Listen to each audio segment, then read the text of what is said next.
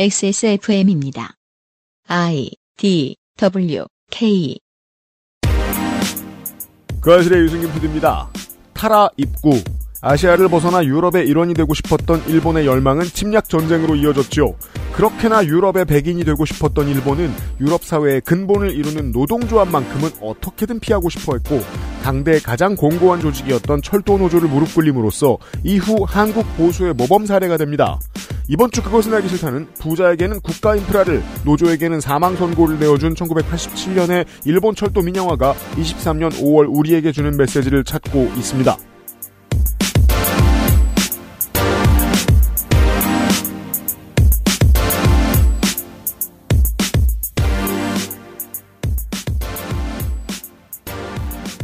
월의 마지막 주말에 인사드립니다. 청취자 여러분. 506회 토요일 순서 그것은 알기 싫다를 시작합니다. 윤세민 에디터가 저와 함께 있고요. 안녕하십니까 윤세민입니다.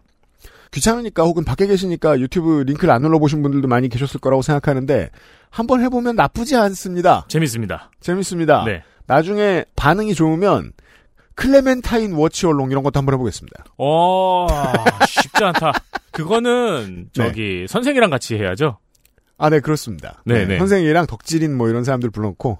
덕질이는 할 거면 음. 솔로로. 아, 그런가? 그 아빠 일어날 때 다 같이 따라하는. 네. 이런 걸 한번 해볼까? 생각도 해보고 있습니다. 하지만 이번 주의 내용은 심각하지요. 잘 따라와 주시면 감사하겠습니다. 아니 그러니까 민영화에 남은 논리가 그럼 뭐가 있죠 이제? 자, 부채는 국가가 가져갔고, 돈 되는 건 민간이 가져갔고, 노조는 없앴고. 이게 사실 이번 주에 시간이 부족해서 JR만 다뤘고요. 네. 아직 도쿄 오사카에 있는 사형 지하철에 대해서는 다루지도 못했거든요. 음. 음. 거기로 들어가도 비슷한 상황이란 말이에요. 음. 그리고 불편함과 요금 상승은 민간에서 다 감내하는 방식. 여기까지가 정리죠. 네. 그럼 왜 했는가? 모르겠습니다. 그러니까요. 이런 느낌 받으실 겁니다. 시대를 휩쓸고 지나가는 어떠한 거대한 이슈가 있습니다. 그 이슈가 지나갈 때는 언론인들, 정치인들 다 미쳐 있습니다. 본질을 말하는 사람이 미친놈 취급받습니다. 그리고 지나가서 20년, 30년 지나면 그때 얘기합니다. 음. 그 이상했다. 음, 음. 국민의힘은 2, 30년 지나가서 김대중 팬클럽이 되었습니다. 뭐만 하면 DJ가 했다고 얘기해요. 맞아요. 안타까운 건 일본은 아직까지도 이 민영화가 잘못됐다는 말을 할 수 없다는 겁니다. 음. 앞으로도 영원히 하지 못할 겁니다. 그리고 36년이 흘렀네요. 그러니까요. 네. 저희는 알 수 있어요. 저희가 여유로워서가 아니라 대한민국의 지금 이 문제가 거의 발등 앞까지 떨어졌기 때문입니다. 잠시 후에 확인하시죠.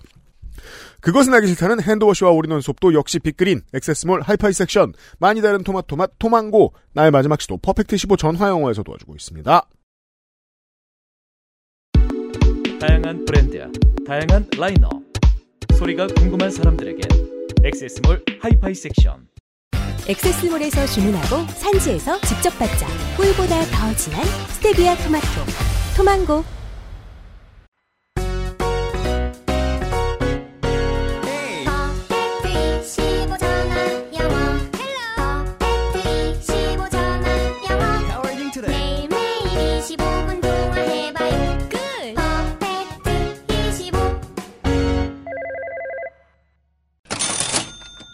스카이프를 통한 1대1 수업 퍼펙트 25의 까다로운 티칭 테스트를 통과한 우수한 강사진 결정적으로 너무나도 인상적이게 저렴한 가격 그리고 많은 이들이 증명하는 그리고 후기로 전해드리고 있는 확실한 효과 코로나로 인한 언택트 시대에 걸맞는 접촉 없는 영어 강습 퍼펙트 25 저 되게 슬픈 얘기 들었어요. 네. 상하이에서 막 10년 넘게 현장에서 일을 하면서 음.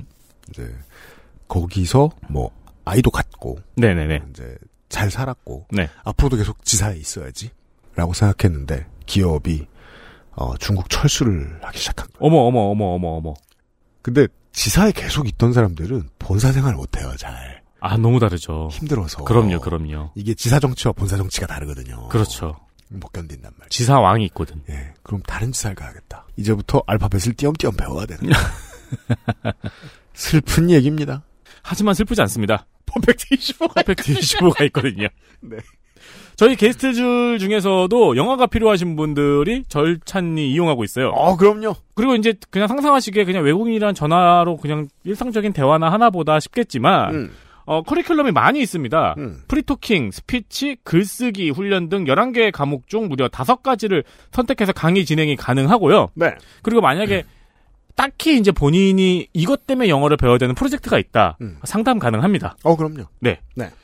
사내 복지 제도 중 강의 지원이 있는 분들은 관련 서류가 퍼펙트 25에서 아주 많이 챙겨드린 적이 있습니다. 그럼요. 하지만 고- 이거 챙기는 게 일입니다. 네. 근데 이제 6월이 끝나가잖아요? 음, 5월이 끝나가나? 5월이 끝나가요. 5월이 끝나가는군요. 음. 고백하건데 저도 아직도 못 하고 있어요. 그렇습니다. 고민이 길어요. 어, 슬픈 이유와 좋은 이유가 동시에 있고 옛날의 직업 이민과 요즘은 많이 다릅니다. 간호사 선생님들이나 작곡가, 음, 디자이너, 음. 어, 웹툰 작가 갑자기 영어가 필요해진 사람들이 많습니다. 네, 네, 맞습니다. 환영합니다. 찾아오세요. 네. 퍼펙트 25입니다.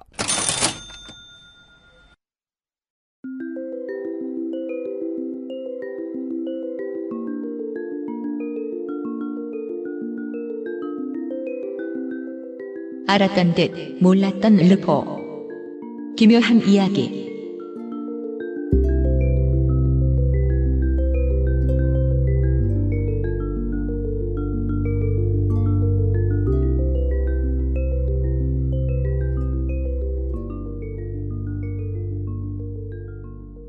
이번 주는 일본 여행이에요.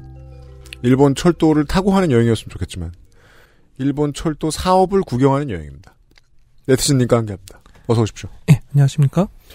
5월 셋째 주에 이제 건조 에디터와 나누었던 이야기의 심화 과정 중 하나입니다. 민영화에 대한 심화 과정을 이야기하자면 어디 이걸로 얘기하고 끝날 수 있겠습니까만 왜냐하면 심화 과정은 과목 수가 많잖아요. 그쵸. 제목이 어렵고 네. 그 많은 심화 과정 중 하나입니다. 저는 어쩌다가 이런 방송을 꼭 하고 싶었나. 야키니쿠를 앞에 놓고 신주쿠에서 처음에 이 얘기부터 했습니다. 네티즌님한테 예, 그러셨죠. 이거 해줍쇼. 그때 야끼니쿠를 드셨구나. 아따 맛있더라. 음. 똑같은 손대. 어, 써는 게 다른가? 모르겠어요. 아무튼 소가 훌륭- 다르겠죠? 뭐 훌륭했어요. 이제 일본 여행을 몇 번 가보고 처음에는 그냥 이렇게 생각합니다. 아우 비싸. 기본적으로 일본 지하철의 네. 요금, 뭐 이제 그 JR 멀리 가는 이제 JR의 요금도 마찬가지입니다만 기본적으로 못해도 세 배는 깔고 들어갑니다 한국에. 어, 그렇죠. 그렇죠. 이게 왜 타격이 안 느껴지느냐? 공이 하나 적거든. 나 같은 바보 입장에서는. 어, 그렇죠. 뭐 360원? 싸구만. 뭔 개소리야. 3천 3,600원 받는 지하철 없어 우리나라에. 거의 없다고. 비싸요. 또 하나. 어지러워요. 한국에는요. 그나마 뭔가 어지럽다라고 말할 지하철. 서울의 신도림, 네. 강남 이 정도랄까요? 그리고 노선도에서 이렇게 확대해서 보여주는 구간 있잖아요. 종로 쪽. 그렇죠. 근데 거기는 이제 오래된 한양의 도심이니까 음. 촘촘하게 있을 수 있어요. 맨 처음에 1호선 만들 때도 거기에 좀 촘촘하게 많이 놨죠. 거기가 유동인구가 가장 많은 데였으니까. 근데 이게 도시화가 급격하게 진행된 이후에 유동인구 많아진 곳. 그래도 다 같은 역이고요. 아무리 출구가 많아도 20개입니다. 아, 네티즌님을 제가 지난주에 청량리역에서 만났죠. 청량리역이 저한테는 복잡합니다. 왜요? 코레일 청량리역이 있고 국철 청량리역이 있, 1호선 청량리역이 있습니다. 거기가 문제가 뭐냐면 출구 번호를 다르게 하지 같게 해놨어요. 음. 그래서 지하 청량리역 1, 2, 3, 4번 출구가 있고요. 튀어나와서 청량리역 1, 2, 3, 4번 출구가 있습니다. 음. 지상 청량리역. 그게 헷갈릴 수도 있어요. 저한테는. 일본 시민을 너무 우습게 봤죠. 왜요? 시부야는 출구가 몇 개? 120개? 그 정도는 있어야죠. 제가 그 말씀 왜 드리냐면 시부야역에 제가 지도를 보고 있습니다. 지하철역이 몇 개죠 이게? 12개야? 사철 숫자가, 예, 그렇게 되죠. 네. 똑같은 곳인데 지하철역이 어마어마하게 많고 상당수가 환승할 수 없으며 그렇죠. 환승하려면 그냥 생돈을 새로 내야 되고 내가 어떤 지하철에 평상시에 돈을 많이 쓴다. 그러면 내가 가고 싶은 곳과 무관한 곳에 내려야 됩니다. 그렇죠. 혹은 엄청 걸어야 되고요. 일본의 대도시 오사카와 도쿄의 시민들은 왜 이걸 감내하지? 왜 최소 3배 많으면 4배의 요금을 내고 겁나 먼 데서 내려서 열심히 박박 걷지? 아까 같은 케이스. 자, 자, 저기 못 찾았어. 저, 그러면 저희 같은 사람은 화가, 화장실 못 찾았어. 그막 뛰어가. 네. 그러다 머리에, 머리에 자꾸 부딪혀. 뭐를.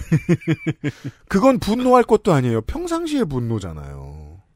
지금 국민의힘의 정책에서 제가 느끼는 분노입니다. 국민의힘 이번에 윤석열 대통령이 날아오는 화살을 돌리려고 최대한 다른 여러 가지 언론전을 하잖아요. 그 중에 하나는 KBS 수신료 페이지가 있습니다. 어, 그거 요즘 현수막 많이 붙였더라고요. 한국, 한국. 여러분 기억하, 이게 요즘 보시죠? 얼마나 우습습니까? 당신들이 정말로 국민의 한 달에 2천 원을 아껴주고 싶은 정당이 맞느냐는 질문이 나오면 되죠?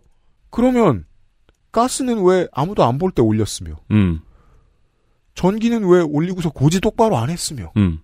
이렇잖아요. 그러면 일본 시민들은 어떨까? 일본 시민들 이거 화 안 나나? 한국에 와서 놀라잖아요. 여기 지하철 왜 공짜야? 공짜지 뭐예요? 그쵸. 1,300원, 1,400원인데. 어떻게 연착륙 시켜 왔는가를 지금 2시간 동안 들었습니다. 그리고 일본 지하철이 민영화가 됐으니까 우리가 아는 민영화의 논리로는 일본 지하철이 우리나라보다 훨씬 더 시설이 좋아야 되는 거잖아요. 그렇죠. 근데 어 우리가 일본에 내리면은 제일 먼저 충격받는 게 꼴은 지하철. 꼬른 지하철 그리고 이상한 스크린 도어 거기 무슨 스크린 도어를 고무줄 같은 걸 위로 올리더라고요. 예. 만들다만 스크린 도어. 스크린 도어는 이제 우리는 스크린 도어가 없는 지하철이 너무 무서워요. 네, 오래돼가지고 음. 맞아요. 스크린 도어도 역마다 이상하게 꼬른 거를 박아놓고 그리고 신주쿠역인가 시부야역에서 여행 멤버끼리 그 얘기를 했어요. 왜 이렇게 시설이 낡은 게 오랫동안 갈까? 이용하는 사람이 너무 많아서 공사를 못하는 걸까? 시설이 왜 이렇게 낡았지? 신주쿠역은 계속해서 공사를 하고 있는 게 그 상황입니다. 너무 약간 짓다 만 것, 것 예. 같은 역의 형태잖아요. 아직도. 신주쿠역과 시부야역은 지난 수십 년간 공사를 안 한 적이 없죠. 항상 공사는 하고 있습니다. 어딘가는. 시부야역은 그냥 그게 완성된 것 같아요. 그 타워 크레인이 있는 그 모습이 타워 크레인 있는 모습이. 근데 공사 중인. 모습이. 엄청 후졌죠. 음, 시설이. 음. 그렇게 일본 국유철도 민영화를 이야기할 때 지금 말씀하신 것처럼 여러 가지 각도가 있지 않겠습니까? 네. 그리고 이렇게 이야기를 여기까지 가져와 보니까 너무 설명하기 편해지네요. 회사를 일곱 개로 나눴지 않습니까? 돈 되는 회사 3개와 어? 돈안 되는 회사 회사 4개. 그리고 지역별로도 나눴죠. 음. 그렇게 되니까는 너무나도 활용하기 편해집니다. divide and conquer가 정말 진리인 것이 스포트라이트를 맞출 곳을 고르기가 정말 편해집니다. 특히 한국에서 일본의 민영화를 보도할 때요. 그 2017년에 일본 국내에서도 일본의 국유철도 민영화에 대해서 논쟁이 있었지만 한국에서 민영화에 관한 이야기가 나올 때 한국의 언론도 옆에 있는 일본을 가져오지 않습니까? 네. 일본은 민영화를 해서 이렇게 행복하다, 이렇게 불행하다라고 음. 그럴 때 거짓말을 하는 경우는 거의 없어요. 그런데 취재하는 대상을 기가 막히게 잘 고르죠. 그죠? 오사카랑 도쿄만 얘기해 주면 돼요. 그러면 됩니다. 그러면 거기에 인구의 3, 40%가 산단 말이에요? 그럼 그 사람들이 야 북해도는 난리 났대. 이거 빚 많이 줘가지고 음. 내 알바임? 으로 넘어갈 수 있어요. 안 보이죠. 한국에서 그리고 일본에서 국유철도 민영화, 분할 민영화를 민영화 성공 사례로 거론할 때 논 거는 당연하게도 본토 3사입니다. 동일본, 서일본, 동해, 토카이. 음. 이들은 자 천천히 보죠. 화물 운송을 떼어냈어요. 맨 처음에. 일단 여객과 화물에서 화물 운송을 떼어내 버렸어요. 음. 그 적자 산업을. 인구와 산업이 집중된 지역에 여객 운송을 처음부터 배정받았어요. 돈 되는 곳에. 적절한 시기에 고속철도 그러니까 신칸센 사업도 사들였어요. 초기 투자 비용을 이미 다 국가가 털어버린 이후의 사업. 그리고 예상되는 수익에 비하면 아주 적절한 수준의 부채만 승계 했어요. 말이 적절하지 빚은 국가가 다 떠안았습니다. 자, 25조엔 이렇게 250조 원이요. 네. 동일본이 4.2, 서일본이 1.1조만 승계했어요. 음. 그리고 토카이는 심지어 1조도 안 가죠. 토카이는 0.5조만 가져가죠. 동해는. 네. 빚이라고 가져간 것도 아니에요. 그러니까 우리가 한 가지 머릿속에 궁금증이 떠오르는 거죠. 이 청산 사업단이 네. 빚을 전부 다 가져가서 청산했잖아요. 네. 그럼 그 중간에 민영화는 없어도 되지 않았을까요? 그렇죠. 그럼 청산 사업단만 있었어도 돼요. 그렇죠. 음. 그런데도 불구하고 민영화는 이미 현실이 되었습니다. 네. 그러면 본토 3사의 사례만 보죠. 여기서 경영을 잘 못해서 흑자를 내지 못하는 것은 힘든 일이 되죠. 불가능합니다. 갑자기 도쿄와 오사카가 텅 비어버리는 일이 생기지 않는 이상. 여기서 뭔가가 안 좋은 이야기가 나오는 게 희망적이 않은 이야기가 나오는 게 어려워요. 그렇기 때문에 뭐 당연히 승승장구합니다. 그래서 1990년대 이 3사 본토 3사는 주식시장을 상장시키고요. 2000년대에 완전 민영화라는 수순을 밟게 됩니다. 음. 완전 민영화라는 것도 좀 기하죠, 사실. 그죠. 그러니까 공영이 매겨 살려줬다는 거예요. 그렇죠. 호흡기를 대줬다는 거예요 음. 그동안. 1987년에 JR 각 회사는 민영화를 했습니다만 사실 이거는 엄밀하게 말하면 공사를 주식회사로 바꾼 뒤에 주식회사를 국가가 보유한 셈이었습니다. 음. 국유 주식회사화에 더 가까웠죠. 음. SR이죠. 대한민국의 그대로 가져왔구나. 코레일이 대주주인. 아, 지금 SR이 대주주가 네. 그래서 민영 기업이 아닙니다. SR은. 아주 그림이 예쁘네요. 그럼 얼마나 쉽습니까? 코레일이 팔겠습니다. 라고 하면 돼요. 아니 우리는 그 지금 가까운 사례가 YTN입니다. 우리는 음. 수많은 게임을 할때 음. 일본에서 나온 공략본을 보고 게임을 했잖아요. 어, 그렇죠. 누가 번역해 준 걸. 보고 음. 일본 공략 그걸 본 게 게이머들뿐만이 아니었네요. 그 얘기입니다. 어맹부가 있었어요. 네. 이게 국유 주식회사화라는 이상한 말이 왜 성립이 되냐면요. 통칭 JR 회사법이라고 불리는 관계법이 있어가지고 이 법에 적용을 받는 그러니까 일부는 아직 받고 있는데 이 법에 적용을 받을 당시에 JR 각 회사 그러니까 JR 각사라고 하는 건 동일본, 서일본, 동해 같은 회사들이요. 이 법의 적용을 받을 때는 대표이사 선임과 회사채 발행을 위해서 운송대신 그러니까 국토부 장관의 허가가 필요했어요. 음. 이건 독립회사는 아니죠. 네.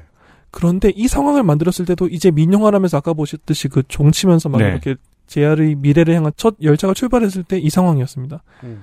대표이사 선임과 회사채 발행은 장관의 허가가 필요했어요. 음. 음. 이 주식을 민간에 전부 다 매각해서 와서 JR 회사법의, 저- 회사법의 적용이 예외가 되는 것. 그래서 대표이사도 자기들이 선임할 수 있고 회사채도 자기들이 발행할 수 있게 되는 게 완전 민영화라고 보통 부르는데 이걸 본토 3사가 달성한 게 2000년대입니다. 2006년에서 2008년으로 기억하는데 네. 2000년대 이게 달성이 됩니다. 음.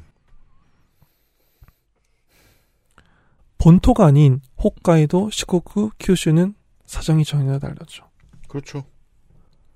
그래서 너무나도 간단한 거예요. 그러면 민영화 희망편을 이야기하고 싶은 사람들은 본토 3사의 사례를 보도해주면 됩니다. 음.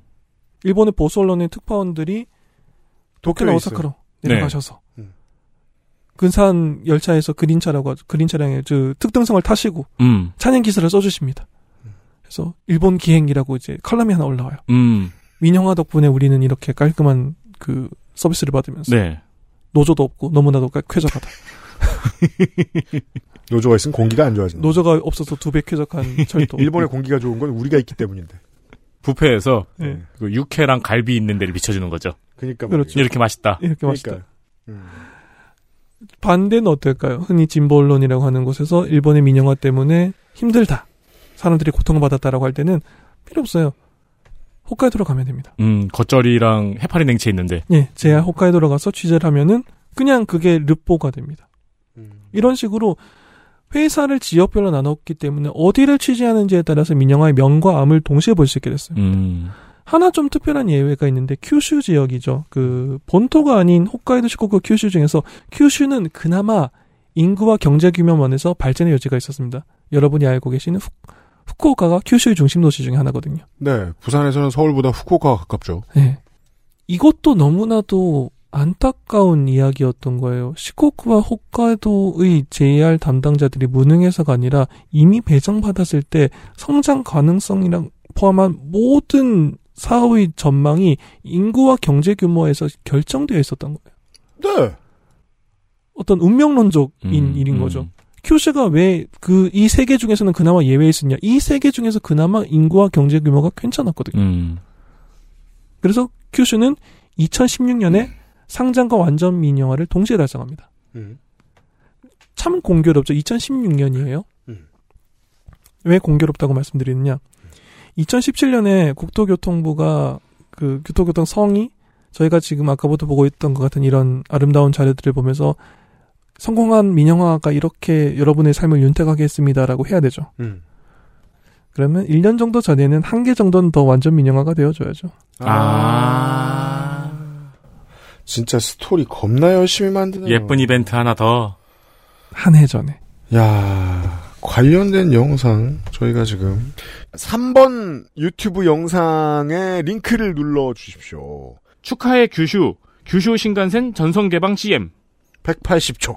이런 제목의 광고입니다. 3분짜리 광고입니다. 어, 함께 보시죠. 셋, 둘, 하나, 클릭.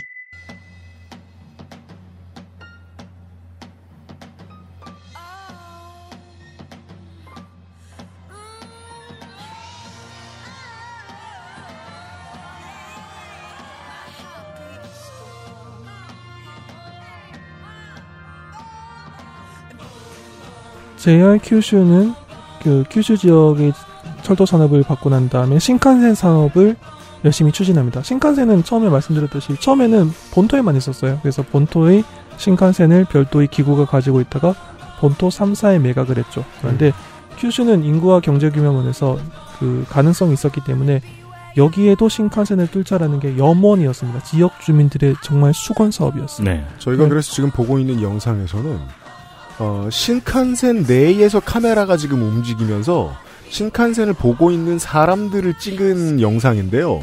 사람들이 마치 예전에 저 이봉주 선생이나 황영주 선생이 마라톤 하는 것처럼 아니 마라톤하고 돌아온 것처럼? 예 나와서 혹은 뭐 이제 저 저 미국이나 유럽에서 우승팀들 퍼레이드 하잖아요 다음날 네, 네. 그런 것처럼 철도를 보고 막 손을 흔들고 있는 영상을 만들었어요. 아 진짜 북한 같네 저 나라. 이게 어떻게 된 거냐면 2011년 3월에 기뉴 특전대가 막 손을 흔드네. 예. 네. 2011년 3월에 그 큐슈의 신칸센이 전 노선이 드디어 개통을 해서 예정돼 있던 선에서 처음부터 끝까지 신칸센이 달릴 수 있게 됩니다. 음. 신칸센은 차량도 중요하지만 철로가 더 중요하기 때문에 네. 이 이걸 지탱할 수 있는 철로가 깔려 있어야지 고속철도가 달릴 수 있지 않습니까? 그 노선이 전부 개통되어서 이날 처음으로 처음부터 끝까지 달리니까 이 열차를 보면서 여러분 손을 흔들어 주세요라고 큐슈 여러분들에게 부탁을 했더니 저렇게 자발적으로 나와서 음. 얼마나 행복해 보입니까? 시민들이 너무 많이 나와 있어서 조금 식겁합니다. 네. 열차를 보려고. 아니 철덕이 저럼 이해를 하겠는데 제가 일상적으로 알고 있는 철덕 숫자에 비해서 너무 많은 숫자의 시민들이 나와 있거든요. 그리고 대체 저게 왜 상징이 됐는지는 모르겠지만 무지개색 깃발을 흔들고 있네요.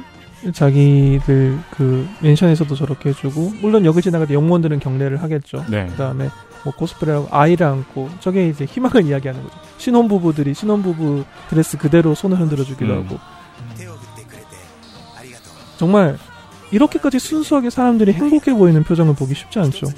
후쿠오카를 비롯한 규슈의 주민들이 손을 흔들어주는 것만으로 만든 3분짜리 영상을 저희가 지금 봤습니다. 그래서 처음으로 종착역에 도착합니다. 열차는. 그래서 이날 여러분들이 저희를 보면서 손을 흔들어 주셔서 감사합니다. 신칸센을 중심으로 우리 모두 하나가 되어 주셔서 감사합니다라는 감동적인 나레이션이 나오면서 신칸센이 처음으로 큐슈 지역을 주파했습니다. 저는 지금 지, 지금 이 순간부터 일본이 민주국가로 보이지 않기 시작했습니다. 어떻게 저렇지? 자, 이게 87년하고 홍보 방식이 동일해요. 뭐가 감동인지 모르겠지만 와 감동하고 있습니다. 예. 그리고 이게 정말 공교로운 일이었는데 2011년 3월 12일에 큐슈 신칸센 전선 개통을 합니다. 완전 개통을 합니다. 음. 이날은 동일본 대지진 다음 날이었습니다. 아, 그래서 여러분이 원래 알고 계셨어야 될 예상치보다 이 영상을 덜 알고 계시는 겁니다. 아, 원래는 큐슈뿐만이 아니라 전 일본의 언론이 사운을 걸고 저걸 홍보할 예정이었어요. 이게 참 묘해요. 전 일본의 언론이 민영화를 왜 이렇게까지 열심히 좋아해야 하는지도 저는 사실 구조적으로 아직 모르는 부분이 되게 많은 것 같아요. 다만 천재지변은 못 막으니까 동일본 그렇죠. 대지진에 묻혔습니다. 이 야심찬 기획이. 오히려 반대의 효과는 있었습니다. 그래서 저게 당시 동일본 대지진으로 충격에 빠져 있던 도쿄를 중심으로 한 그 동일본 지역 사회에서 인터넷을 중심으로 소문이 돌기 시작해요.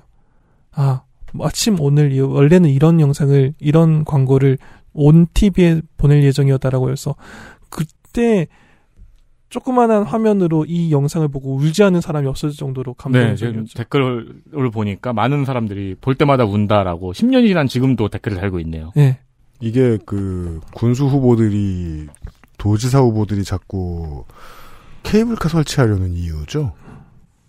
실제 이득은 그때 공사 발주받은 사람들의 이득 말고 확실한 게 아무것도 없거든요.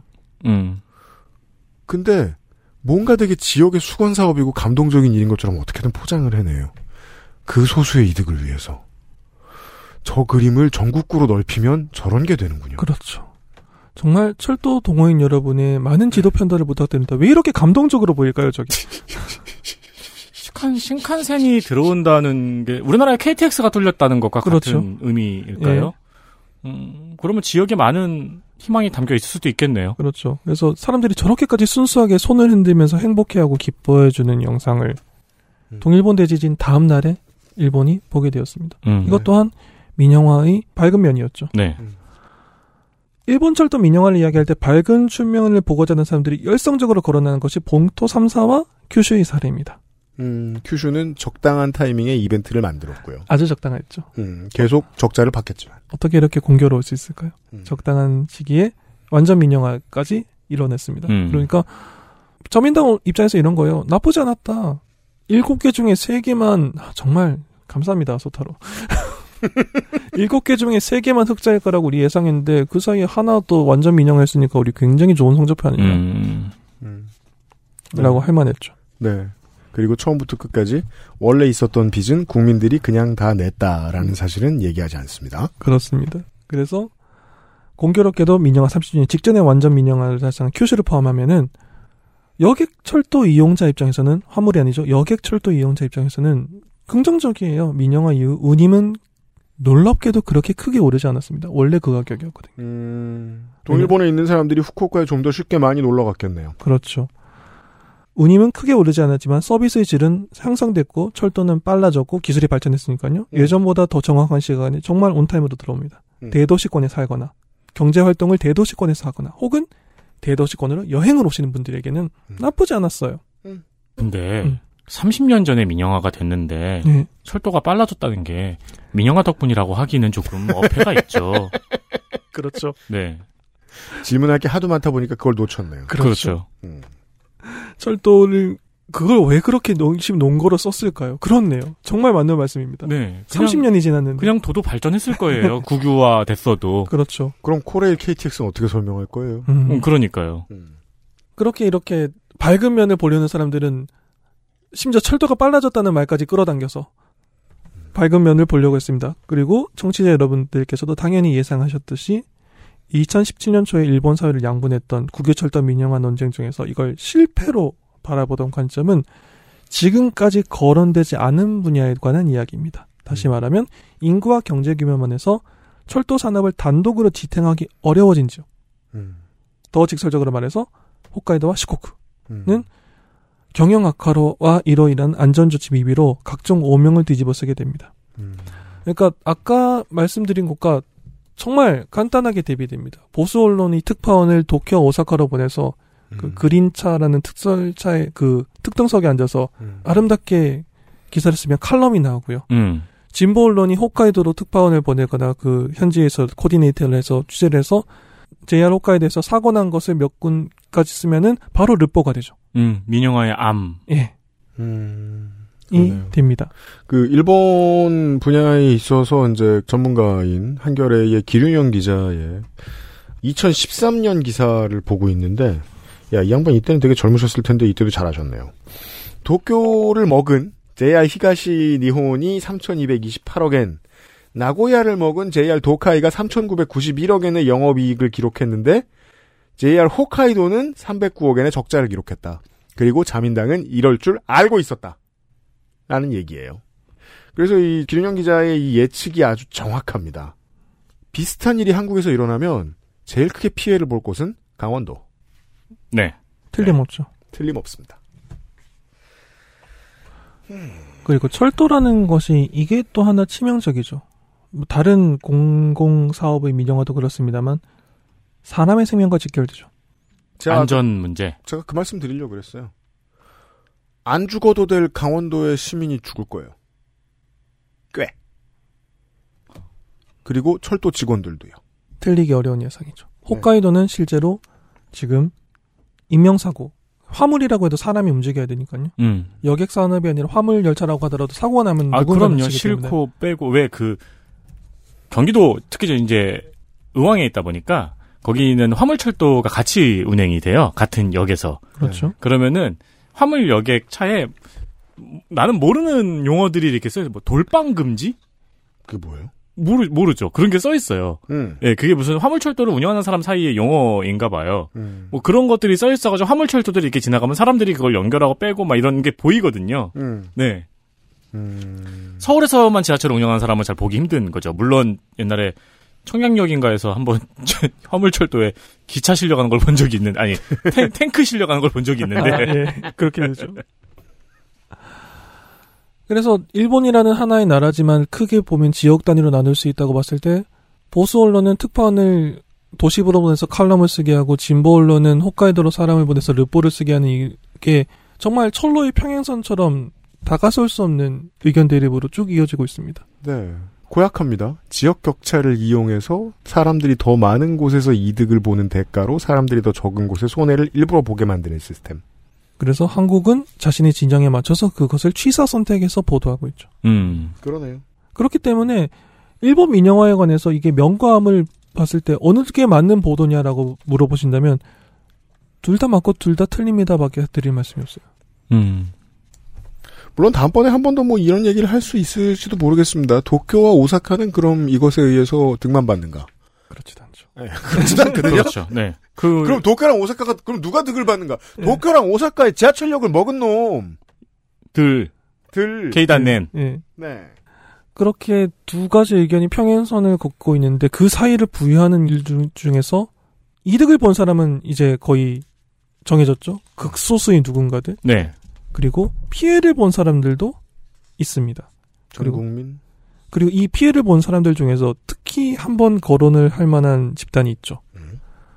동일본, 서일본에 나와서 칼럼을 쓰시는 보수 언론분 기자분들이 정말 그분들의 삶의 질이 쾌적해진 것에 가장 큰 영향을 주고 있는 없어진 노조 노조. 음... 노동조합이죠. 없어요, JR 에 지금? 있습니다. 있지만 이거 있다고 해 그러니까 이게 과거와 같은 노조입니다라고 말하면은 3시간짜리 그 강의를 들을 수 있어요. 어... 네가 얼마나 이 역사 인식이 없느냐에 대해서. 그래서 그 음. JR의 노조를 그 노동조합의 본류로 볼 것이냐 아닌가에 관한 그 엄청난 투쟁이 있기 때문에 그 노동조합의 배지를 달아도 되느냐라는 음. 아. 지금 코레일 노조가 이 정치 메시지를 내보내느라 불꽃을 태우고 있거든요. SR과 KTX를 다시 하나로. 음. 어, 상당히 고급스러운 정치 메시지이죠. 뒤에 다른 이데올로기 싸움을 다 숨기고 이러면 더 싸지고 더 편해집니다. 만 얘기예요. 아 스마트하네요. 예. 일본에서의 싸움의 패배를 본 적이 있는 전략가들인 거죠. 음. 네. 그 말은 거꾸로 말씀드리면 일본의 노조는 이 싸움에서 졌다. 정말 돌이킬 수 없을 만큼 크게 패배합니다. 음. 철도는 산업혁명의 심장소리였던 시절부터 힘들고 위험한 노동 현장이었습니다. 그때는 훨씬 더 그랬습니다. 네. 그리고 국가 단위의 규모의 산업이었기 때문에 수많은 인력을 필요했습니다. 많은 인력이 힘들고 위험한 일을 해야 됐습니다. 음. 거친 노동이 필요했고 많은 사람을 고용해야 했지만 철도는 또한 이것이 정말 모순점인데 첫 기관차가 철로를 달리기 시작한 그 순간부터 단 한순간도 혁신을 멈춘 적이 없는 사업입니다. 기술 발전이 지속적으로 일어났죠. 네. 허구한 날 업그레이드 됩니다. 시시각각 발전하는 기술은 큰 맥락에서 인간의 노동력을 조금씩이라도 덜 쓰는 기계화, 자동화와 거의 동의어였죠. 음. 시간이 지날수록 채용해둔 노동자를 쉽게 해고해서 줄여나가야 됩니다. 음. 그리고 누군가는 철도와 관련된 일에 생계와 인생을 걸어야 됐습니다. 대규모 노조가 조직돼서 격렬한 투쟁을 벌이는 게 여기만큼 좋은 토양이 없어요. 인류의 노동 운동은 여기에서부터 꼽히기 참 좋습니다. 철도와 함께 했죠. 네. 유럽이 그랬고 신대륙이 그러했습니다. 음. 일본이 예외일 리가 없었죠. 네. 국유 철도에 있었던 노조는 노동자 몇 가지 그 계통이 있습니다만 국유 철도의 노조는 일본 전체 노동조합의 핵심이었습니다. 이것도 중요하군요. 국유철도 민영화를 통해서 소속 회사가 7개로 찢어진다는 것은 음. 국유철도의 노조가 와해된다는 것이었고요. 아. 자민당에게는 정말 최고네요. 복음이죠. 음. 정말로. 음. 이런 축복이 없죠. 실제로 일본의 노동운동은 철도 민영화 이후 두 번 다시 그때의 기세를 회복하지 못합니다. 어. 철도 민영화가 철도 민영화의 주요 목표 중 하나가 노조 와해였다. 그러니까 부채라는 게 얼마나 그 희극적인 눈속임인지는 이제 여러분들 다 함께 이해하셨을 테니까. 왜냐면 국민들한테 갚게 하고 그 다음에 말을 안 하면 모르니까. 실제 목표 중 하나는 노조 와해였다는 말이 공공연히 나올 정도였으며 어, 양손에 든 떡의 가치가 거의 동일한 수준이네요. 부동산업자에게 넘겨주기와 노조 없애기. 그렇죠. 나카소네 야스히로 전 총리는 2000년대 언론과 인터뷰에서 이런 취지의 발언을 스스로 했습니다. 음. 철도 노조가 전체 노조의 중심이었기 때문에 이것은 해체해야 된다. 아, 전체 노조의 중심과 같은 노조 가 와해를 시킨 것은 음. 자민당 입장에서는 어마어마하게 쉬운 방법이었겠네요. 어. 이 수건을 이때 달성했기 때문에 1980년대에 달성했기 때문에 그렇게 하지 못한 한국의 노조를 갖고 있는 한국의 보수 정치가들은 정말 상상하기 어려울 정도로 노조를 싫어하죠. 어, 왠지 한국에서 지금 벌어지고 있는 일을 말씀하시는 것 같은데. 그렇게 생각하실 수도 있죠. 네. 그죠. 그래서 박근혜에게 최연희가 그렇게 중요했죠. 철도대를 낳아서 음, 네. 철도청에 있다가 철도공사 부사장을 한 이 사람에게 코레일을 해체시켜라. 특명을 맡기고 싶었던 거죠. 음. 예. 그 한국 사회에서 과거에 해고 노동자에 관련된 일 중에서 쌍용 자동차가 아마 컸겠죠. 음, 네, 네. 쌍용자 사태가 있었을 텐데 규모 면에서도 굉장히 컸지만 그런 식으로 이제 재고용과 관- 노동자의 고용과 관련된 대표적인 투쟁 중에 하나가 이 JR과 관련된 거인데요. 국유철도에 고용되어 있던 노동자들이 일단 퇴사하고 난 다음에 7개의 JR 각 회사로 재고용되지 않습니까? 네. 그때 특정 노동 가입자들에 대해서 선별적으로 채용 차별을 했어요. 고용을 안 시, 예. 그게 돼요? 그럼 안 되잖아요. 되는지 안 되는지는 법원의 판단을 받아와요. 아, 법원의 판단에 수십 년이 걸리죠. 그렇죠. 그럼 은퇴하죠. 우리나라도 그런 일이 있었구나 생각해보니까. 네. 법정 투쟁으로 가져가면 수십 년을 끌 수 있죠. 음. 네. 그리고- KTX 승무원들을 그런 식으로 괴롭혔죠. 네. 음. 그리고 아, 이 논리가 아니라 다른 논리로 처음부터 소송을 했으면 이야기가 달랐을 텐데를 수십 년 뒤에 대법원이 말해주죠. 음. 음, 그렇죠. 그땐 게임 끝났습니다. 그분들 이제 다 은퇴하실 나이 되었을 때. 음. 네. 최연애가 이 상황에 비교하는 게 맞는 일인가요? 그럼요. 최연애는 RX를 팔았죠. 공항철도. 조금 더 뒀으면 다른 것도 했을 겁니다. 노조 소속 노동자들에 대한 선별 채용 문제, 채용 차별 문제는 수십 년간 일본 노동 사회의 중요한 현안 사업이었습니다. 그리고 음. 이걸로 법정 투쟁도 굉장히 오래됐는데 결국 이렇게까지 길게 투쟁이 이어지면요. 음. 법에 관련된 유명한 말죠. 늦게 찾아온 정의는 정의가 아니기 때문에 이제 와서 그 어떤 금전적인 보상으로도 이들을 보상해 줄 수는 없게 되었어요. 왜냐면 승자가 결정이 났다는 게 중요하죠. 그렇죠. 그 이후에 시민들이나 피해 입은 사람들의 마음을 보듬어 줄 수는 있을 거예요. 그것도 민주주의 사회에서 되게 중요한 의식입니다. 하지만 의식 이상의 가치를 가지기가 좀 어려워요. 이렇게까지 노조를 적으로 만들 수 있었던 것도 참 대단한 일이죠. 네. 그리고 노조를 적으로 만들 수 있을 때 또 일본 언론이 역할을 안 하면 심심하죠. 음. 그러게요. 일본에서 이런 얘기 요즘 많이 못 들어봤는데 네. 왜냐면 그 전에 다 쓸어버렸기 때문이라고 네. 봐야 될 것 같기도 하네요. 이렇게 민영화의 소용돌이 중에서 누군가는 이득을 보고 누군가는 피해를 받습니다. 음. 노조에 가입되어 있기 때문에 채용을 하지 않는다는 것은 노조와 관련된 일을 일장 일절에 적혀있죠. 그걸 하면 안 된다라고. 그렇죠. 네. 그게 20세기, 21세기 일본에서 버젓이 이루어졌습니다. 근데 그게 가능한 거는 노조를 7개로 찢어놨기 때문에 가능했겠죠. 이걸 한국이 안 따라할 리가 있을까요? 할 겁니다. 그쵸. 근데 지금 좀 불리한 건 제가 지난번에 뉴스 라운드업 시간에 소개를 해드렸습니다. SR이 인력이 없어가지고 KTX에 다 꿔와야 되거든요. 음, 음. 예. 아니, 근데 재밌는 게, 음. 일본이 노조에 관련돼서 이제 비판하는 논평을 보면은, 마치, 왜 우리가 하기 싫은 말을 할때 앞에 아 내가 꼭 그런 말을 하는 건 아니지만 같은 말 있잖아요. 어, 그렇죠. 네, 아니면은 미국에서 이제 인종차별주의자가 나 흑인 친구 있어로 시작하는 말이라거나 음. 그렇죠. 네 그런 것처럼 일본은 그건 붙이더라고요 앞에 물론 노조 활동은 존중되어야 하지만 그렇죠. 늘 항상 붙이더라고요 노조에 대한 비판적인 이야기를 할 때. 예. 지금부터 하나도 존중하지 않겠다. 근데 우리나라는 그것도 안 붙여요. 음, 우리나라는 그냥 물론 노조는 나쁜 것이지만 이러고 시작하잖아요. 그렇습니다. 뭐였죠? 그 대선 후보 토론이었나요? 홍준표 후보가 음. 귀족 노조라고 했었네. 무슨 노조라고 했었나요? 그런 말은 노조라는 뭐, 말은 네. 지금 거의 대통령 씁니다. 네, 그렇죠. 네. 그거 그냥 이제 그런 말을 써도 별로 사회적인 비판을 안 받게 되요 전혀 안 받죠. 그렇죠. 일본은 아직 그런 면에 있어서 그러니까 먼저 해둬야 되는 말에 대한 집착은 아직 강하죠. 그렇기 음. 때문에 한일 관계가 최악에 있었을 때도 일본 항상 일본과 한국은 지역에서 자유민주주의와 자- 시장 경제라는 가치를 공통으로 영유하고 있는 인접 국가이긴 하지만 음, 음. 문재인 대통령은 싫다라고 했죠. 네, 네. 요게 이제 노조 활동은 존중되어야 되지만이죠. 음. 그래서 한 20년 이제 일본 언론을 이렇게 구경하다가 음. 혼내 해석법이 조금 생기는 것 같아요. 아, 요 다음에 나오는 말이 진짜구나라는. 그렇죠. 야 여기 들러줘서 고마워 환영해 꺼져 이게 이제 이해가 되는 거예요. 아 그렇구나.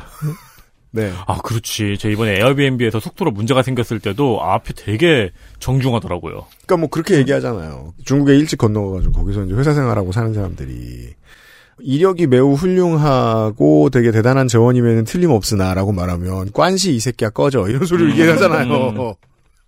그런 것처럼. 그렇습니다. 이렇게 노조가 그냥 철도 노조뿐만이 아니라 일본 사회 전체의 노조 활동, 노동과 관련된 투쟁 활동이 1980년대 이렇게 한번 기세가 꺾이게 되고 두 번 다시 과거의 기세를 찾지 못하게 됩니다. 네. 그리고 이런 소용돌이 속에서 이 음. 모든 보도와 논의와 감론을박의 소용돌이 속에서 숨겨진 퍼즐 한 조각이 남아 있었습니다. 그렇죠. 민영화 당시인 1987년 4월에 다시 한번 반복해 드리겠습니다. 국유철도의 장기 부채는 37.1조엔이었습니다. 음? JR 각 회사로 11.6조엔이 승계됐습니다. 그렇죠. 25.5조는 어디로 갔을까요? 250조 원은 250조 원의 빚은 어디로 갔을까요? 이게 가장 좋은 결론은 나카소네 야스히로가 끌어안고 뛰어내렸어야 되는 건데 그분 가미가즈가 되었다. 그분 100세까지 사셨기 때문에 그렇게 얘기하기엔 너무 오래 살았습니다. 100세 장수를 하셨는데 이 채무면은 이자만 해도 이게 얼마입니까? 그렇죠. 아니면 뭐 자민당이 당비로 갚았다든가 게이단nen이 갚았다든가 그랬으면 홍보를 했을 테니. 그렇지 않았다는 게 문제였죠. 그렇습니다. XSFM입니다.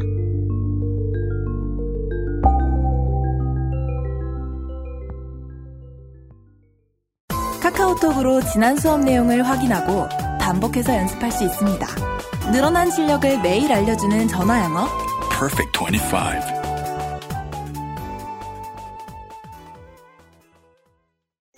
카렌듈라꽃 추출물 65%, 살리실릭 애시드 6가지 뿌리 추출물, 이 모든 걸 하나로 빅그린 카렌듈라 샴푸.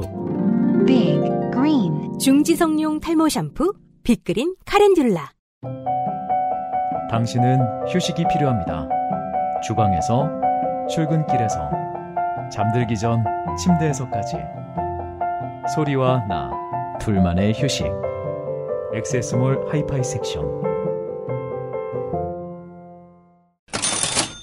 XSFM 하이파이 섹션 광고를 하겠습니다. 세계 최저가의 B&W 제플린을 필두로 블루투스 스피커, 헤드폰, 이어폰, 사운드바까지 쓸만한 제품만 잘 골라본 액세스몰의 하이파이 섹션. 원래 음향기기 섹션에서 하이파이 섹션으로 재탄생을 했습니다. 그렇습니다. 그 이런 하이파이 기기에 좀 낯선 사람들은 음. 들어와서 왜 이렇게 비싸?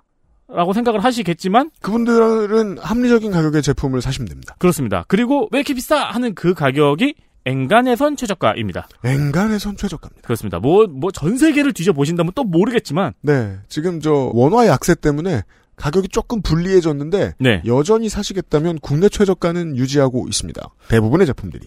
그렇습니다. 그리고 잠재워둔 버스킹의 피를 끌어올릴 네. JBL의 파티박스도 재밌는 제품이에요.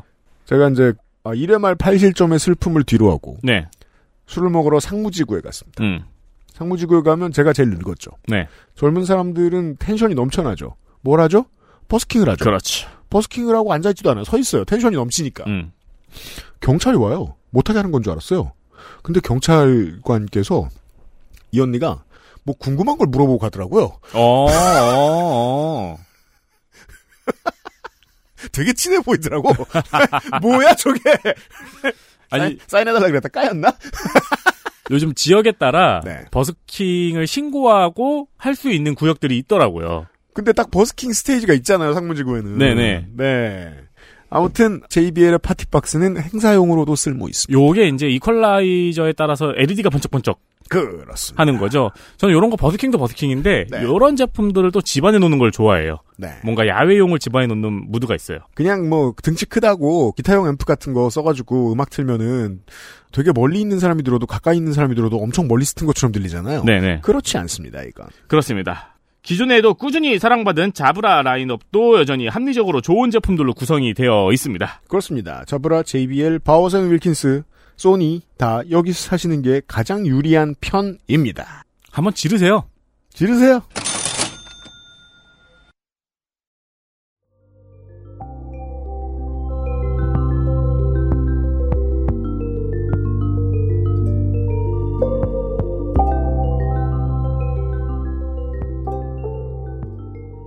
광고 듣고 왔습니다. 아, 결국은 이제 그 아실 역사상 민영화에 대한 가장 긴 이야기가 됐습니다, 이번 주가. 어, 일본의 철도 민영화에서 우리가 토파보지 않은 마지막 퍼즐, 빈 곳. 오! 빚이 왜 이렇게 많이 남았어? 민영화 했는데. 음. 이 부채는 누가 어떻게 숨겨졌을까요? 그죠? 누가 갚았을까가 중요한 게 아니에요. 일단 처음부터 갚는 계획이 없었으니까, 민영화 시킬 때. 네. 이 돈은. 일본 언론이 보도하지 않을 권력을 가장 크게 발휘한 것이 바로 이 국유철도 청산 사업단입니다. 이건 마치 존 윅에 나오는 시체 치워주는 사람들 같아요. 어, 그러네요. 그러네요. 어, 그러네요. 이게 놀라운 게 영상학적으로 보면요. 이 거대한 덩치를 가지고 있는 것을 숨기는 게 쉬운 일이 아니에요. 이 많은 부채와 이 많은 자산과 이 많은 국가적 관심사임에도 불구하고 국철청산 사업단이 마법처럼 사라집니다. 어? 존 윅이라니까. 사락토처럼.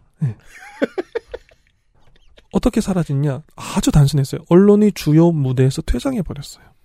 음. 음. 더 이상 보도하지 않았어요. 그냥 동일본과 서일본이 신칸센이 찡찡 잘 달리고 있습니다만 보도했어요. 아, 우리가 연예인 있듯이.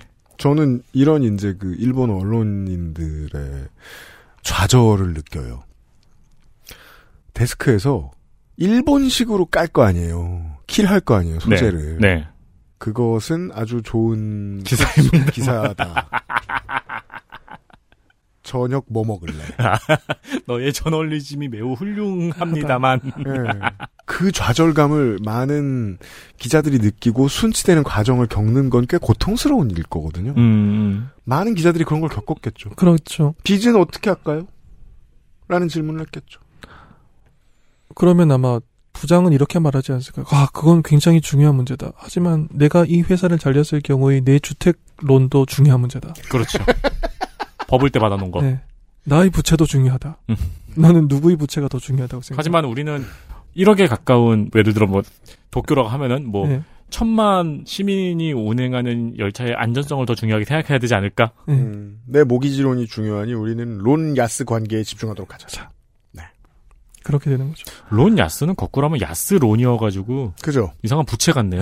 네. 싼롱 같네요. 네. 음. 사실 레이건이 갚아줬나요? 그랬으면 얼마나 감사했겠습니까? 그렇죠. 네. 그런데 여기서 집단에 관한 이야기를 했지만 개인의 명예는 또 소중하기 때문에 제가 한 말씀을 감히 드리자면 청산사업단에서 일을 하고 있었던 사람들 개개인이 악덕한 사람들이었다고 생각하지 않아요. 그럴 리가요. 그들도 모기지론이 있는데. 이들은 주어진 일을 열심히 했던 사람들일 겁니다. 정말 열심히 부설 중이었으나 이미 이 선을 깔지 않기로 한 철로를 열심히 깨끗하게 치워서 평지로 만들어서 매각해서 최단의 수익을 올리고 음. 정말 열심히 노력했을 거예요.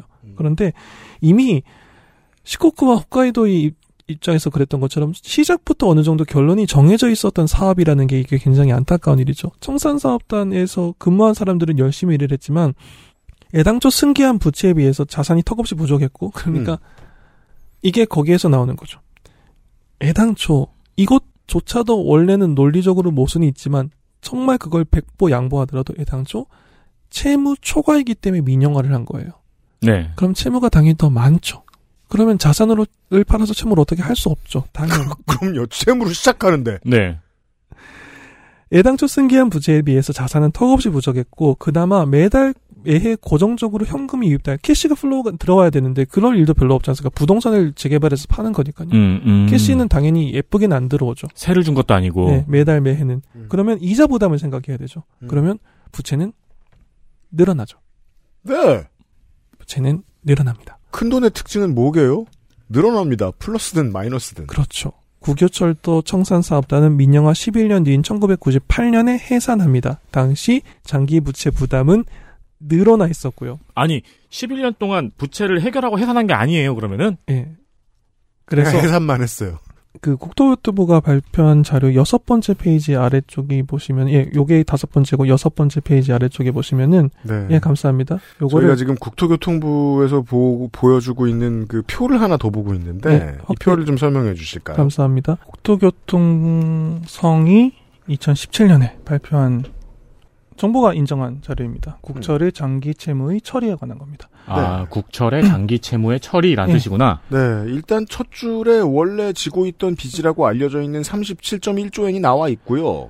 이 바가 정말 알기 쉽게 그러니까 아 이걸 이렇게 공개해 주는구나 싶을 정도로 바가 알기 쉽게 그려져 있습니다. 네, 전체 일단 채무가- JR이라는 사기업이 11.6조 엔을 가져갑니다. 그게 신기하지 않습니까? JR 7개 회사와 그 신간센 기구가 가져간 게 점선으로 표시되어 있다는 거? 어, 아주 작게 표시돼 있어요. 네, 네. 전체의 3분의 1 정도밖에 되지 않죠. 음. JR 각 회사는 점선으로 표시된 조금만 가져가고요. 국가가 만든 청산 사업단이 25.5조 엔을 가져갑니다. 주요한 바는 청산 사업단에 가져가 있죠. 네, 사기업은 3분의 1 가져가고 국가가 여전히 빚을 집니다. 그리고 장기 채무와 미래 비용이 이렇게 나누어져 있습니다. 25. 미래 비용 5.7조 엔, 어, 장기 채무 20조 엔. 이게 민영화 당시의 바의 크기입니다. 그래서 그 아래 보면은 놀라운 용어가 나오죠. 국민 부담. 국민 부담 오. 13.8조 엔. 우와! 우와, 대박! 솔직하다니! 아니 결국 저 노른자의 땅과 저 많은 인프라를 다 집어먹은 기업보다 국민들이 빚을 더 졌어요. 13조 이상을 졌죠. 투명하게 공개했습니다. 그리고 토지 등을 청산해서 7.7조인가요? 자, 네. 7.7조 엔짜리 땅은 사기업으로 가서 수십조 엔짜리 땅으로 바뀌었을 거고요. 이게 민영화 당시의 모습입니다. 그래서 시간이 지나서 이 청산 사업단이 해제됐던 1998년으로 가보면요. 빚이 늘어났죠. 어, 그러네요. 25.5조엔만 가져갔잖아요, 청산 사업단이. 시간이 지나니까 28.3조엔이 됐네요. 그렇죠. 장기 채무는 19.9에서 24.2로 늘어났죠. 심지어 부동산을 다 청산하고 나서인데. 자, 국민들이 져야 하는 빚은 낼름한 사기업이 진 빚보다 두 배가 됐습니다. 어느새. 그래서 1998년에 유효철도 청산사업단이 해산할 당시의 장기부채 부담은 늘어나 있었고요. 2017년에 일본 국토교통청은 이 내용을 매우 담백하게 표현해내고 있습니다. 마지막 바에 있는 거죠. 법률을 통한 채무 처리, 일반 회계를 통한 승계 및 면제 24.2조엔. 네. 아니, 네. 부동산 다 처분하고 빚이 그대로 남아 있네요? 사기업이 민영화하면서 짊어진 빚보다 두 배의 빚을 국민들에게 떠안기기로 처음부터 결정된 것과 다름이 없습니다. 결국 일본 국민의 세금으로 더 늘어난 부채의 청산이 이뤄진 거죠. 국민 부담을 위해 13조를 하고 나서도 일반 회계로 그냥 국가가 24조를 더 치- 청산을 해줬네요. 자, 이 안에 저는 다른 앞에 두 시간 동안 네티즌님이 설명해준 다른 어떤 케이스보다도 이 숫자만으로도 언론이 무슨 일을 했는지 잘 보게 됩니다.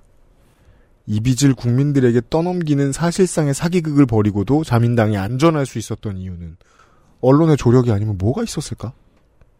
청취자 여러분 혹시 시간이 되시면 꼭 이 소셜데이터에서 이 도표를 한번 봐주셨으면 좋겠는데 정말 신기해요. 국토교통성이 발표한 PDF 자료 6페이지 아래 하단에 있는 도표를 보시면은 주요 사업체인 JR 각사가 받은 채무가 점선으로 표시되어 있다는 거. 그리고 실제 채무를 처리해야 된 바는 청산사업단이었고 결국 국민이 가져갔다는 거. 네.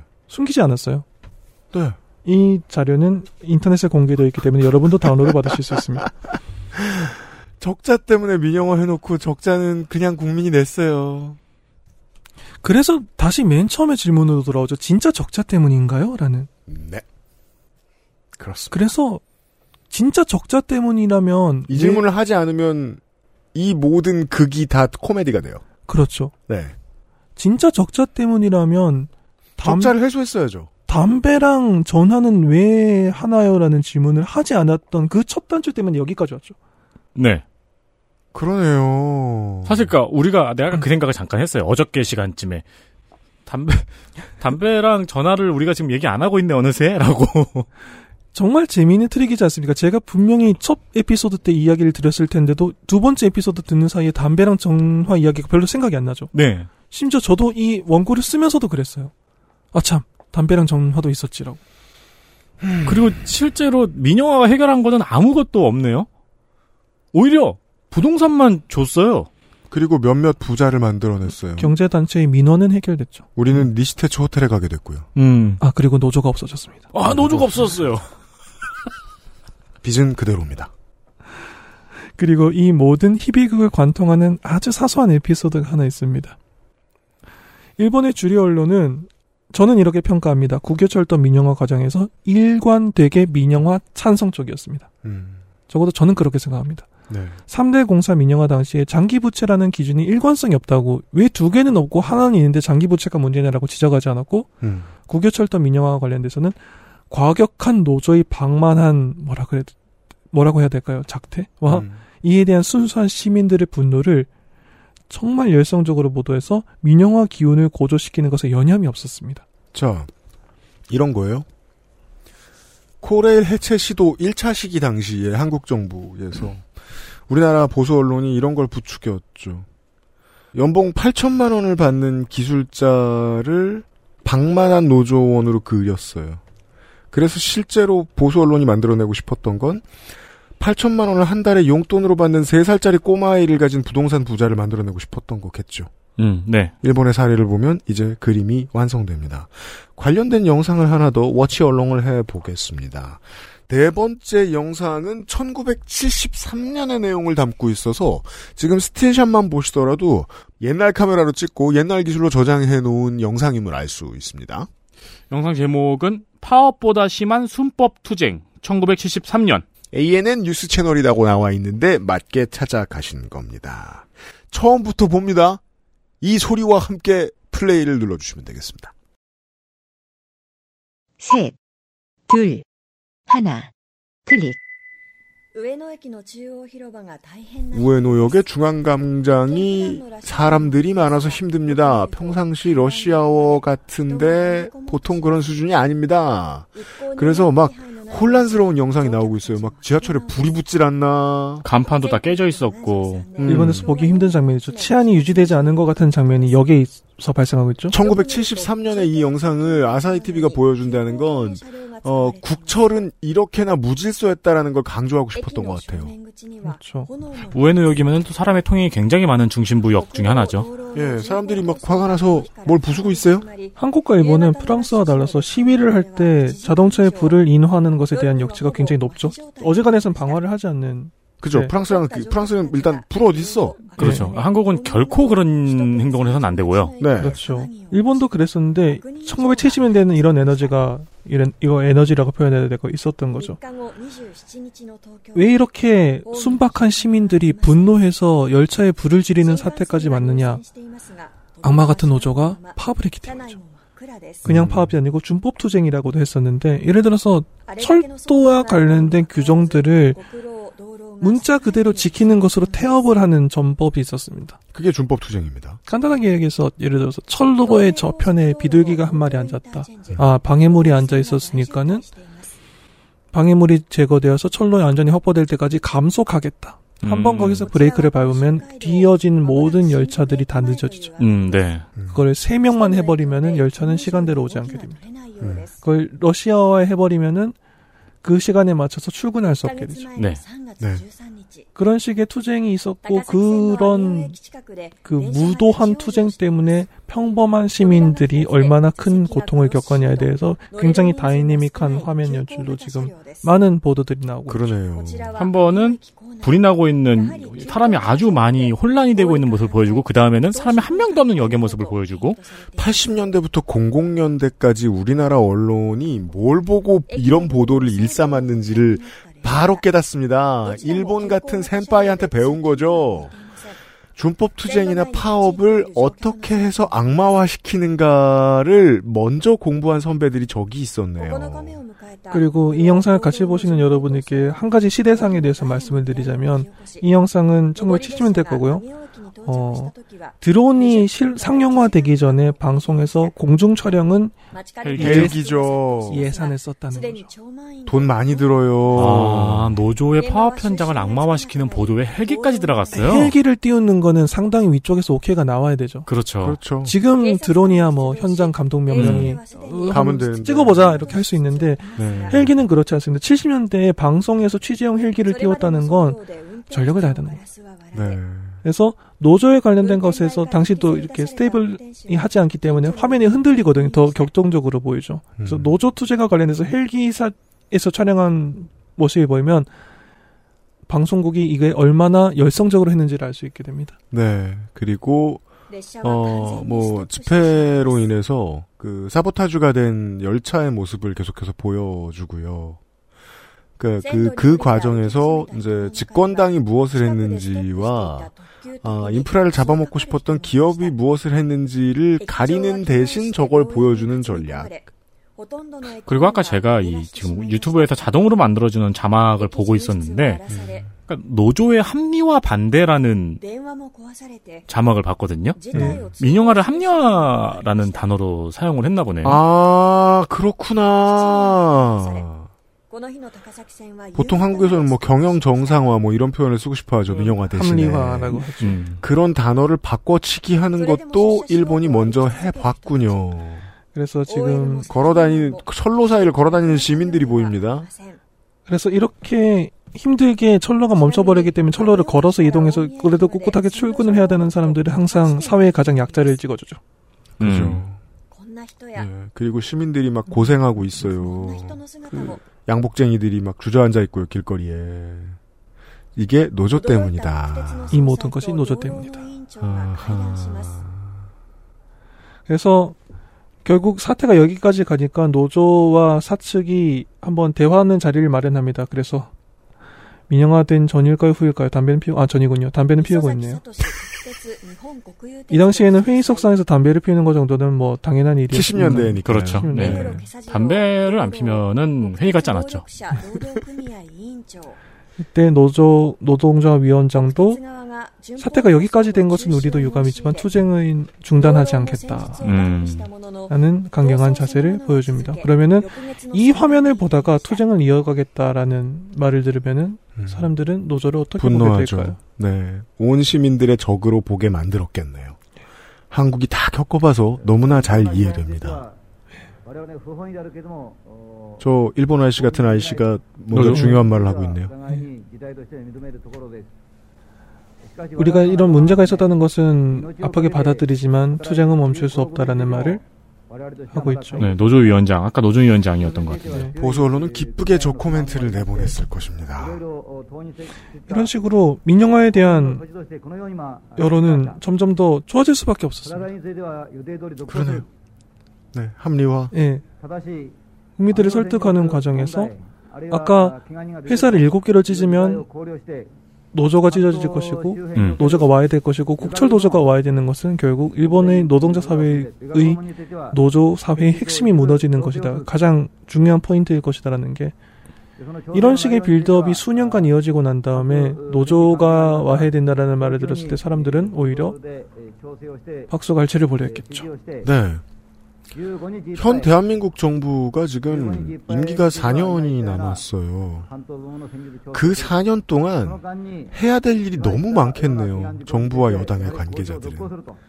왜냐하면 이런 민원을 들고 줄을 서 있는 건설업 혹은 재벌의 관계자들이 너무 많을 테니까 4년 내로 빨리 해결해 줘. 안 그랬다 정권 바뀌면 어떡해. 그러니까 이 그림을 계속 내보내고 싶겠네요. 그랬겠죠. 네.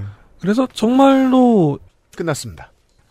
그래서 정말 흥미롭게도 이렇게까지 민영화 빌드업 할 때 노조의 그 악행에 대해서 열심히 보도를 했으면 노조가 사회의 중요한 문제였기 때문에 보도를 했다면 JR 각 회사의 채용 차별에 대해서도 그만한 분량으로 보도를 해줬느냐 그러진 않았죠.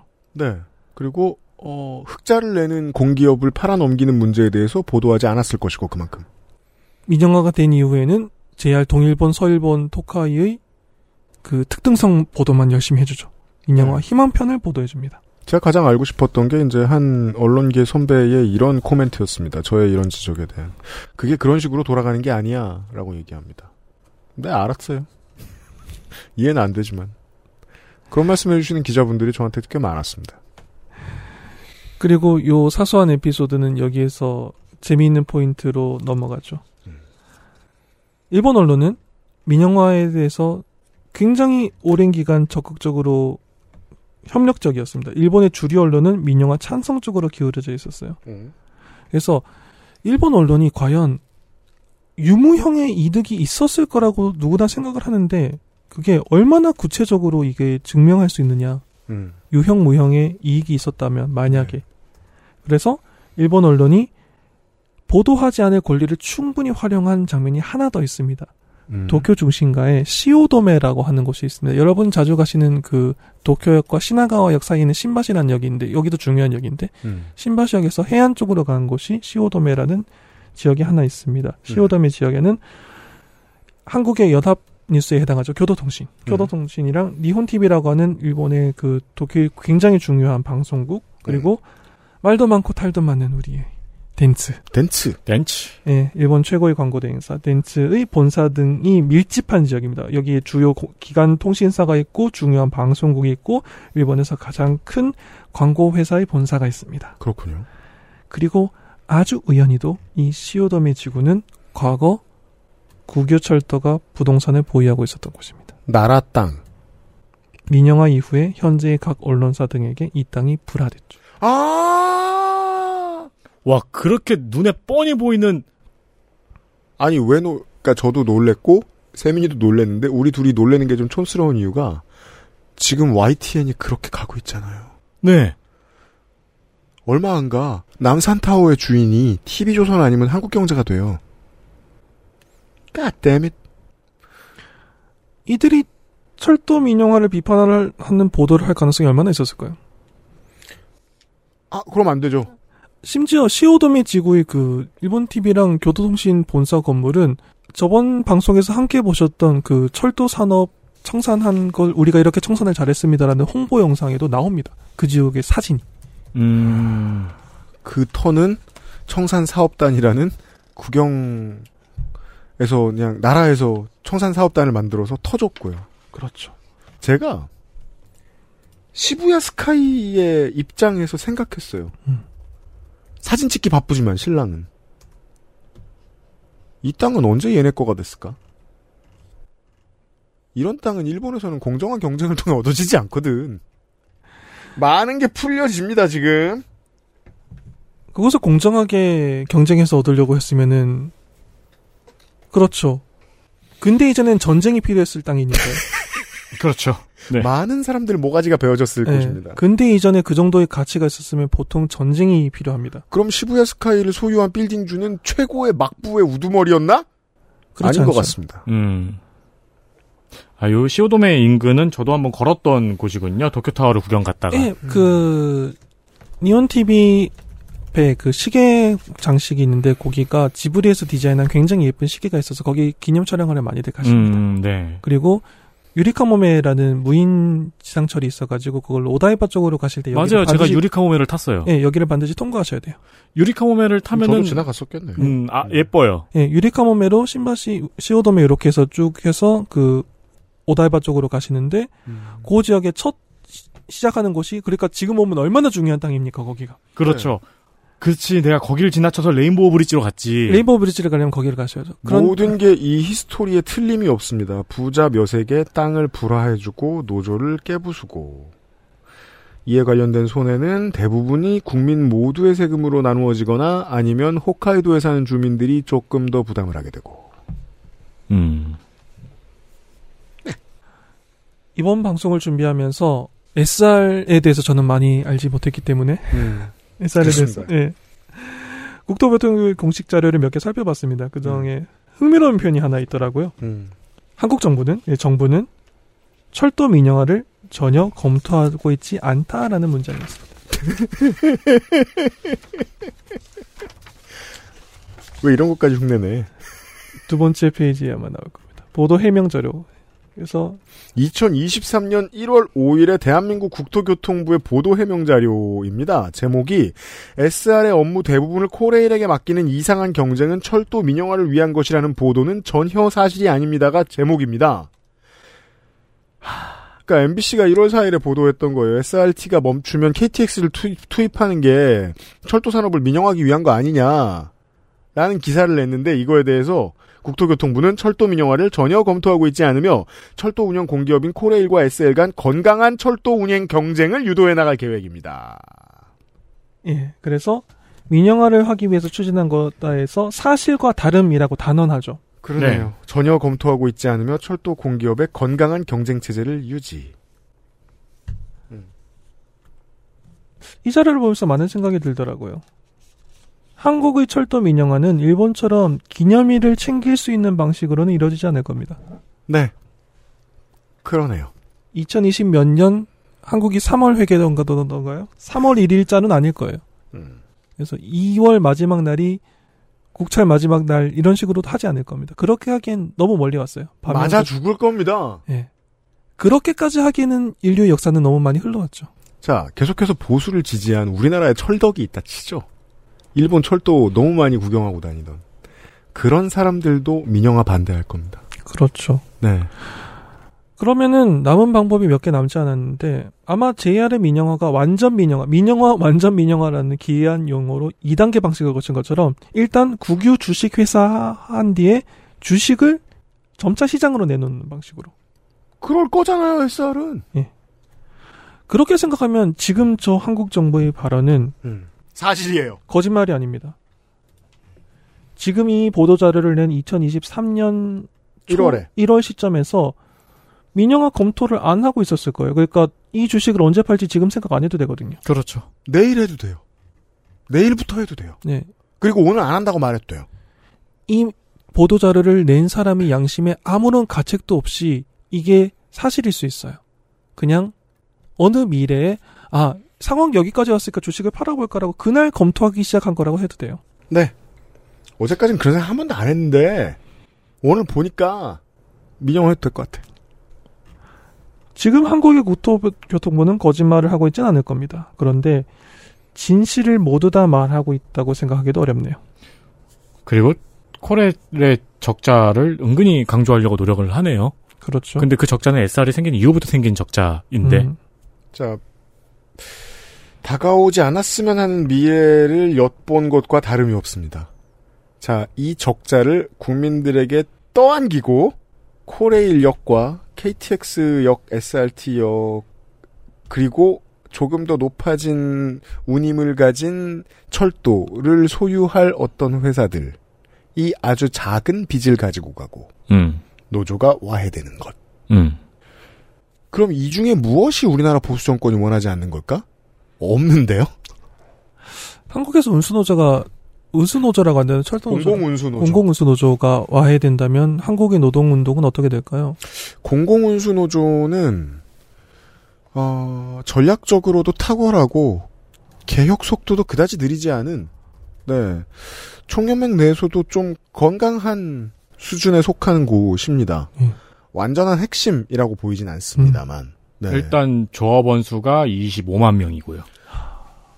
민주노총의 4분의 1입니다. 지금 현 시점에서도 4분의 1이군요. 네. 87년의 나가사네 야스히로는 정말 국철의 노조를 와해시키고 싶었겠네요. 이게 이러니까 재미가 없어요. 모든 게 너무 완벽하게 끼워 맞춰지잖아요. 나카소네 야스히로와 동일한 생각을 하는 사람들이 한국에 있는 거죠. 그리고 그들에게 3에서 40년간 같이 찬동해줄 언론들은 이미 준비가 끝난 지 오래됐고요.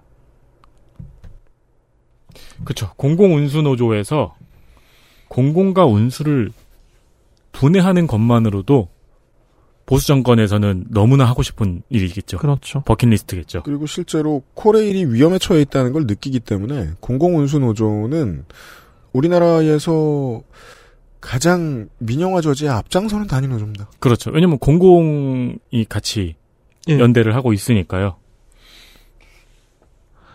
한국이 철도 민영화 관련해서 뭐 민영화는 시작은 했으니까요 이미 모두 다 알고 있다시피 일본보다는 최종적으로는 더 나은 결론을 내리길 바랍니다. 그리고 그걸 위해서는 일본 언론이 이 거대한 민영화 흐름의 첫 단추를 잘못 끼웠거나 혹은 의도적으로 어긋나게 끼운 바로 그 지점에서 한국 언론이 그것보다는 나은 선택을 해야 된다고 생각해요. 네. 정부에 물어봐야 하고 사회에 물어야 됩니다. 이게 정말 필요한 일인지 누구를 위해서 필요한 일인지. 이런 이야기였습니다.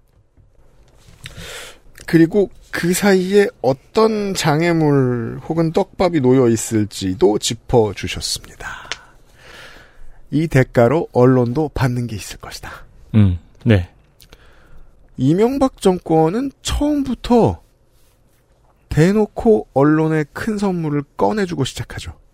아무도 들어갈 수 없는 앞번호에 새로운 채널을 만들고 거기에 방송을 만들어주죠. 드라마도 만들 수 있고 예능도 만들 수 있는데 뉴스도 할 수 있는 채널.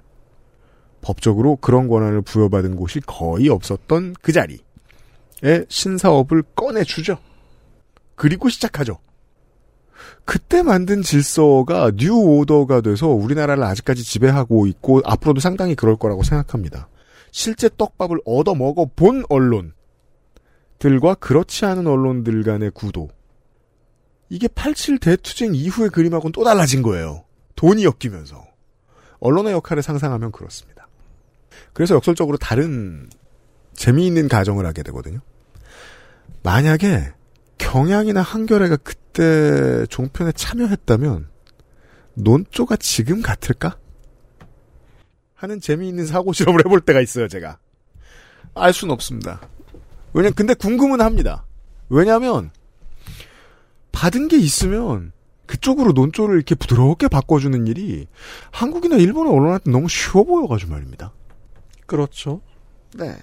한국경제 혹은 이제 YTN도 포함해서 근데 그들이 철도 민영화를 지지해서 얻을 수 있는 게 뭐가 있을까 그냥 언론사인데라고 생각할 수 있는 분들이 계시기 때문에 너무 유명한 사실이긴 하지만 한국 경제의 주주 구성을 말씀드리자면은 음. 현대자동차, SK텔레콤, LG, 삼성 SDI, 삼성물산, 현대그린푸드, 기아, 현대미포조선, 현대모비스, 현대제철, NH투자증권 등등입니다. 자, 이 중에 누가 고속철 가져가고 싶어 하나 관심을 가지고 지켜봐 주십시오. 10년 내로 한 번쯤 왜냐면 이제 우리 강아지 같은 거죠. 턱을 조금만 내밀면 뭐가 닿을 것 같은 곳에 있어요. 음, 네, 늘. 그럼 한 번쯤 혀가 닿습니다. 네. 그 순간이 올 겁니다. 재미있는 민영화 이야기였습니다. 예수님하고 할 이야기에 새로운 세계관이 열렸어요. 시즌 1의 단역으로 등장했던 사람이 시즌 2의 메인 빌런이 되는 경우가 있죠.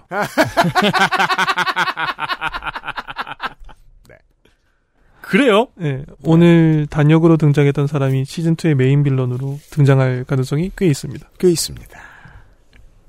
어, 속편을 예고하면서 2023년 상반기에 김현 이야기를 문을 닫도록 하겠습니다. 아, 그럼 하반기가 있어요? 이때요. 오. 네. 또 찾아뵙겠습니다. 네. 또 만나 뵙겠습니다. 감사합니다. XSFM입니다.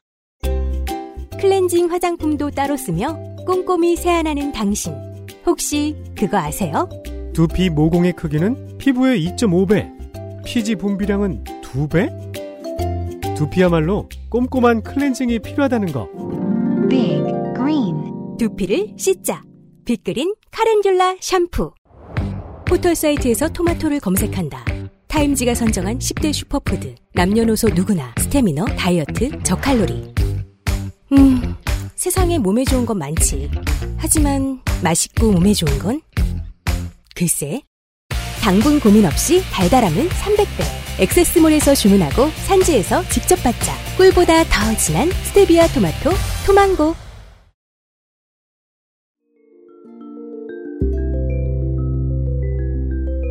애증의 정치 클럽 시간에 잠깐 말씀드렸습니다. 나카소네 야스히로의 존재가 일본 사회에 얼마나 치명적이었느냐. 그리고 이번 주에 말씀을 드리게 됩니다. 그가 남겨놓은 선례가 한국의 정치인들과 기업인들에게 자본가들에게 얼마나 큰 도움이 되고 있는가. 음. 라는 걸 말입니다.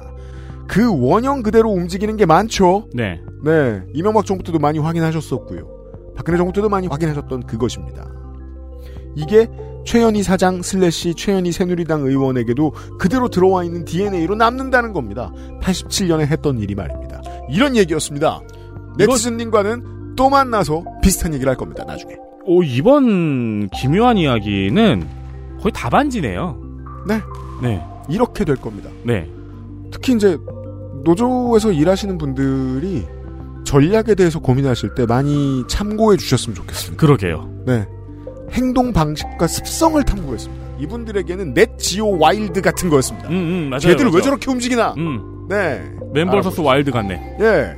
왜 저걸 지금 먹고 왜 저때 교미를 하고 왜 잡아먹었지? 수컷을? 음. 이유를 알려드린 거예요. 기억해 주시길 바랍니다. 다음 주 이 시간 6월 첫 번째 주는 간단한 notice 헬마우스 코너로 꾸며드리도록 하겠습니다. 헬마우스가 이번 주에는 일본의 이야기를 통해서 한국의 민영화가 어떻게 진행될지 예측하는 시간을 가졌잖아요. 네. 네. 전 세계를 돌아다니면서 그 구를 좀 만나보겠습니다. 헬마우스가 이번에요? 그렇습니다. 아, 그 사람이 자영업자 이렇게 힘들어요. 왜요? 전 세계까지 나가야 되잖아요, 이제. 네. 글로벌 구구쇼. 왜냐면 한국에서 그거가 이제 특별하지가 않아. 헬마우스 코너에서 만나보시겠습니다. 507회 만나 뵙죠. XSFM의 그것은 알기 싫다였습니다. 아, UMC 프로듀서와 윤세민 에디터였고요. 수상준 민정석이 편집하고 있습니다. 다음 주에도 다시 만나요. 어김없이. 감사합니다. 안녕히 계세요. XSFM입니다. I D W K